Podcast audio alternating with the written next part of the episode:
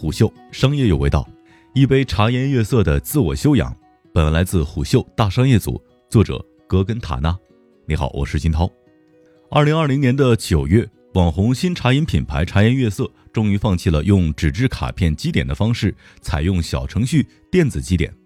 消费者也终于可以拿着手机电子积点兑换奶茶或者是茶颜悦色的周边了，不必非得手持贴满了红色小点点的纸质卡片了。这一条微信公众号推文下面点赞最多的评论是：“感觉进入了二十一世纪。”茶颜悦色就是这样一个神奇的品牌，它很红，几乎出现在每一篇长沙旅游攻略里。游客们会用“三天喝了八杯”来称赞它的美味，甚至已经成为了长沙的一张旅游名片。茶颜悦色是一个地域性强的品牌，截至目前拥有超过二百五十家直营门店，全部位于长沙。毫不夸张地说，在长沙的重点商圈五一广场、黄兴路步行街等地，每五步就能够看到一家茶颜悦色。但这样的门店数量和头部品牌相比不算多。以性价比路线主攻下沉市场的蜜雪冰城，在全国范围内拥有超过一万家门店；价位较高的喜茶与奈雪的茶，则分别拥有三百九十家和四百二十家门店。当然了，也有和茶颜悦色一样的区域性茶饮品牌，因开放加盟而拓店迅速。古茗和益禾堂分别起家于浙江、广东，如今的门店数已经超过千家。红餐网发布的二零一九年中国茶饮十大品牌榜单当中，排名前五位的品牌分别是喜茶、奈雪的茶、蜜雪冰城、可口都可和一点点。茶颜悦色并未上榜。人物杂志曾经形容茶颜悦色是奶茶界的杨超越，有一种养成系偶像的感觉。他可能不是硬实力最强的那一个，但存在某些特质打动人，圈住粉。成立的第七年，茶颜悦色终于要走出长沙了。如今，新茶饮元年已经过去了两年，这条赛道已经迅速成为了千亿市场。头部品牌喜茶的估值达到了一百六十亿元，现在才开始异地扩张的茶颜悦色，颇有终于进入二十一世纪的感觉。长沙之外，茶颜悦色的异地开城选择了地理位置接近的湖北武汉和湖南常德。二零二零年年底，武汉人民就可以正式喝到茶颜悦色了。首批将开出三家门店。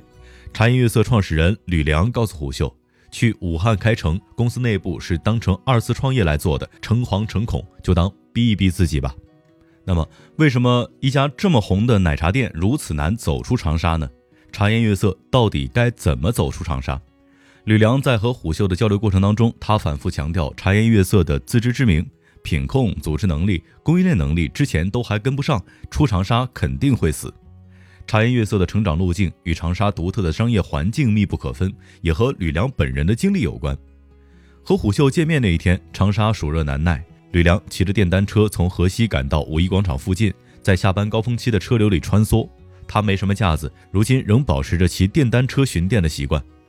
长沙的商业环境充满烟火气，这种烟火气的组成元素包括湖南卫视口味虾和辣椒炒肉的锅气。从娱乐业到餐饮业，每个行业都以某某湘军自诩，湖南人民热火朝天的奋斗，热火朝天的享乐。茶颜悦色就是从这样的环境里面长出，像一朵新茶饮的奇葩。吕梁自己也认可“餐饮湘军”的这个说法，认为湖南人就是吃得苦、霸得蛮、耐得烦。在创办茶颜悦色之前，他尝试过多次创业，卖盖码饭、开卤味店、卖爆米花，都以失败告终。他表示，失败的经验太多，让自己不敢轻易出去。外面的世界没有想象中那么美好，让吕梁自己总结茶颜悦色成功的核心原因，他认为是踩中了赛道，正好在新茶饮市场起飞前入局。整个市场的迅速起步也带飞了茶颜悦色。最显著的变化是，以前都是开街边小店，现在更容易开进商场了。吕梁表示，在喜茶、奈雪的茶等品牌完成融资、提升知名度之后，茶颜悦色在与商业地产、物业方拿店的时候，更容易拿下位置好、流量高的商场核心店铺了。人家知道你是干嘛的，有什么价值。以前就觉得不就一个卖奶茶的吗？给个几平米的铺位就行了。新茶饮头部品牌每完成一轮融资，吕梁就会收到一轮来自于投资人的电话轰炸。但茶颜悦色的融资一直比较克制。二零一八年一月完成由天图资本投资的天使轮融资，二零一九年八月完成了由源码资本、原生资本投资的 A 轮融资。此外，茶颜悦色一直没有对外明确具体融资的金额和公司的估值。茶颜悦色一直不尝试外卖的原因，送到顾客手上，奶油已经塌了，奶沫也消了，还不满杯，消费体验难以保障。是疫情的到来，逼迫着茶颜悦色开始做外卖，店员操作流程的不稳定，冲泡茶和打奶沫的过程都由人工完成，这一杯会不会太甜，卖相好不好看，都难有百分之百的保证。这也是茶颜悦色推出一杯鲜茶的永久求偿权的根本原因。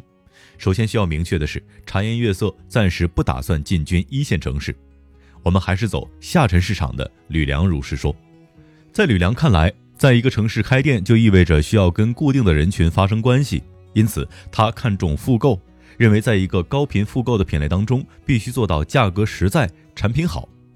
吕梁告诉虎嗅，武汉市场的打法与长沙类似，将走密集开店的路线，但不急着迅速把数量提上去，还是得慢慢来。选择武汉常德作为首批外地市场，也是因为离得近，离得近就能够保证供应链的覆盖范围，两湖文化也相近。他很羡慕像 COCO 一样的台湾奶茶正规军，专业训练有素，标准化程度高；也羡慕像喜茶一样的头部品牌，组织能力强，执行能力强。喜茶前段时间来长沙开城，与茶颜悦色携手推出联名产品，两个竞争对手的合作被网友称为“梦幻联动”。一位长沙本地的消费者告诉虎嗅，他认为茶颜悦色的走红与湘菜的重口味密不可分，湘菜不仅辣，还重油味咸。茶颜悦色产品的口味关键词则是清爽，在这样的饮食体系当中，一杯清爽不油腻的奶茶更容易获得食客的青睐。他也因此而担心，脱离了重口味的地方饮食习惯，茶颜悦色是否会失去优势呢？长沙人民对茶颜悦色的文化认同感很强，这对计划走出去的茶颜来说是一把双刃剑。在今年一月份的公众号文章《关于茶颜悦色二零二零年外区规划自白》当中，评论区的热评观点便是。茶颜为什么红？除了它好喝之外，就是它只开在长沙，别人喝不到，所以红。平心而论，好喝的奶茶也不止茶颜一家，对不对？奈雪的茶创始人彭鑫、赵林夫妇早在二零一七年底的行业分享会上就提到了一个观点：轻餐饮只能记住头部品牌，要做到老大、老二才能够生存下来。如今慢半拍开始扩张的茶颜悦色，需要回答的问题便是在如今的市场环境当中，非头部的轻餐饮公司还有机会吗？撕去地域标签、稀缺性不在之后，它亲切接地气的独特风格，还能够在长沙以外的广阔市场里面吃香吗？虎嗅商业有味道，我是金涛，四点水的涛，下期见。虎嗅商业有味道，本节目由喜马拉雅、虎嗅网联合制作播出，欢迎下载虎嗅 APP，关注虎嗅公众号，查看音频文字版。